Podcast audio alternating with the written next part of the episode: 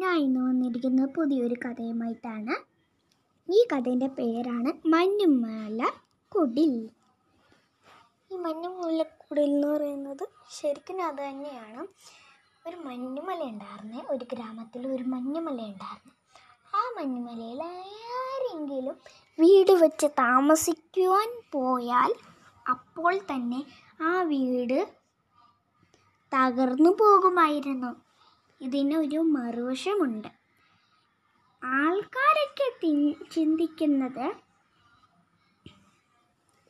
ഇവിടെ ഒരു നല്ല ദേവതയുണ്ട്. അവൾക്ക് അഹങ്കാരം കൂടുതലും അവളുടെ അവൾ അവളോട് കൂട്ടുകൂടാത്തതിനും ദേഷ്യം അഹങ്കാരവും കാരണമാണ് അവൾ ഈ വീടുകളൊക്കെ തകർക്കുന്നതെന്നാണ് അവർ അവരെല്ലാവരും വിചാരിച്ചത്. എന്നാൽ അങ്ങനെയല്ല. ആ ദേവത നല്ല ദേവത തന്നെയായിരുന്നു. ആ ദേവതയോട് ആർക്കും ഇഷ്ടമില്ലായിരുന്നു ആ സമയത്ത്. ആ ദേവതയുടെ വീട് തകർ ഒരു ദിവസം ആ ദേവതേന്റെ വീട് തകർത്തു. ആ ദേവത വേറൊരു സ്ഥലത്ത് പോയിരിക്കുന്ന സമയത്ത്. അങ്ങനെയാണ് ആ ദേവത ബാക്കിയുള്ളവരുടെയൊക്കെ വീട് നശിപ്പിക്കുന്നത്. ആ ദേവത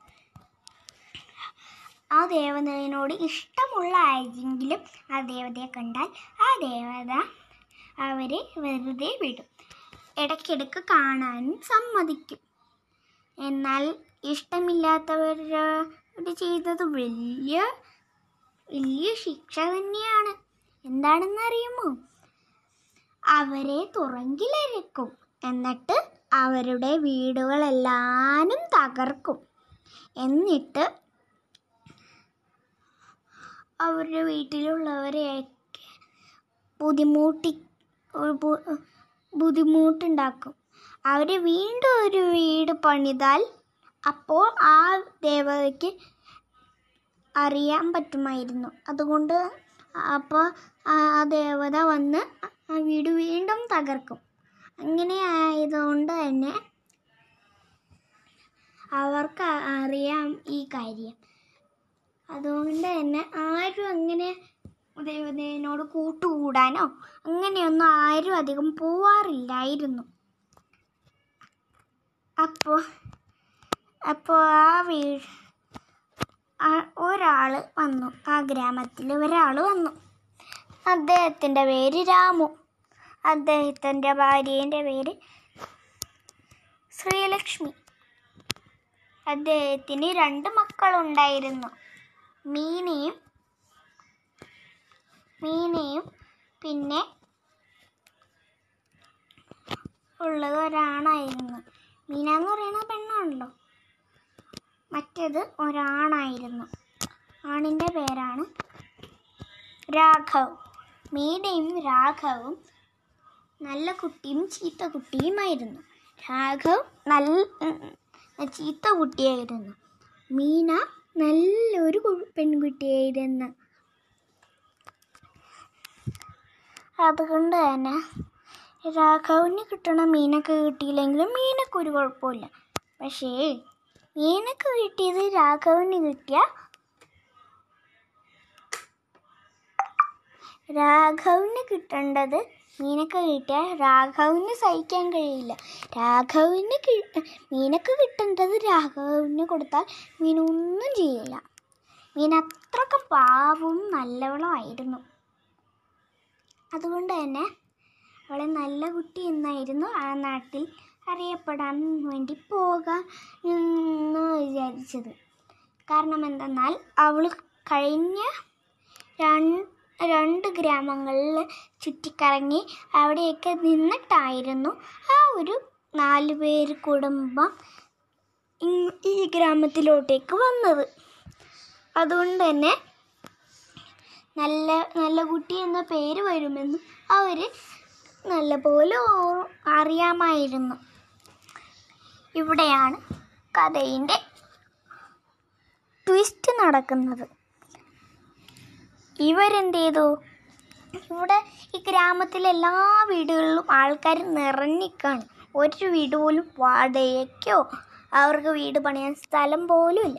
എല്ലാ സ്ഥലങ്ങളിലും കൃഷി സ്ഥലവും വീടുകളും അങ്ങനെയൊക്കെ ആയിരുന്നു അതുകൊണ്ട് തന്നെ ഒരു സ്ഥലം പോലും ആ ഗ്രാമത്തിൽ കിട്ടി ആ ഗ്രാമത്തിലത്തെ സ്ഥലങ്ങളിൽ കിട്ടിയിരുന്നില്ല. അപ്പം അവർ കേട്ടു മഞ്ഞുമല കുടി മഞ്ഞുമല മഞ്ഞുമലയിൽ താമസിക്കാമെന്ന് വിചാരിച്ച് അങ്ങനെ അവിടെ ഒരു കൂട്ടിൽ കിട്ടി. അവിടെ നല്ലവരായിരുന്ന മൂന്ന് പേർ മാത്രമായിരുന്നു. ഈ രാമുവും ശ്രീലക്ഷ്മിയും ടീനയും. അതുകൊണ്ട് തന്നെ അവർ അവർക്ക് ദിവസേന ദേവതയെ കാണാൻ പറ്റി. ദേവത അവരെ ശിക്ഷിച്ചതുമില്ല. എന്നാൽ ആ മോശപ്പെട്ട ചെക്കനെ മാത്രം ശിക്ഷിച്ചു അടിച്ചു. അവനെ കണ്ണെടുത്ത കണ്ടുടാ എന്നുള്ള രീതിയിലായി മാറി. അങ്ങനെ മൂന്ന് അങ്ങനെ ഒരു ദിവസം രാഘവനെ വീട്ടിൽ നിന്ന് പുറത്തെത്തിച്ച് രാഘവനെ മൂന്ന് ഗ്രാമങ്ങൾ ഓടിപ്പിച്ച് നാലാമത്തെ ഗ്രാമത്തിലോട്ടേക്ക് എത്തിച്ച്. അവിടെ ആകുമ്പോൾ ആരുമില്ല അവിടെ ആകുമ്പോൾ ഇങ്ങനത്തെ ദേവതകളും ഒന്നുമില്ല. അപ്പോൾ അവിടെ താമസിക്കാമെന്ന് വിചാരിച്ചു. എന്നാലും ദേവത ആ ചെ ആ ചീത്തവനായ ആ കൊ അവൻ അവിടെ വീട് കെട്ടിയാൽ അപ്പോൾ വന്ന് തന്നെ ദേ ആ ദേവത അവന്റെ ആ വീട് തകർക്കും. ഏത് വീടായാലും എന്ത് ബലമുണ്ടെങ്കിലും അതിന് തകർക്കാൻ പറ്റുന്ന സാധനം കൊണ്ട് തന്നെ ആ ദേവത തകർത്ത് കളയും.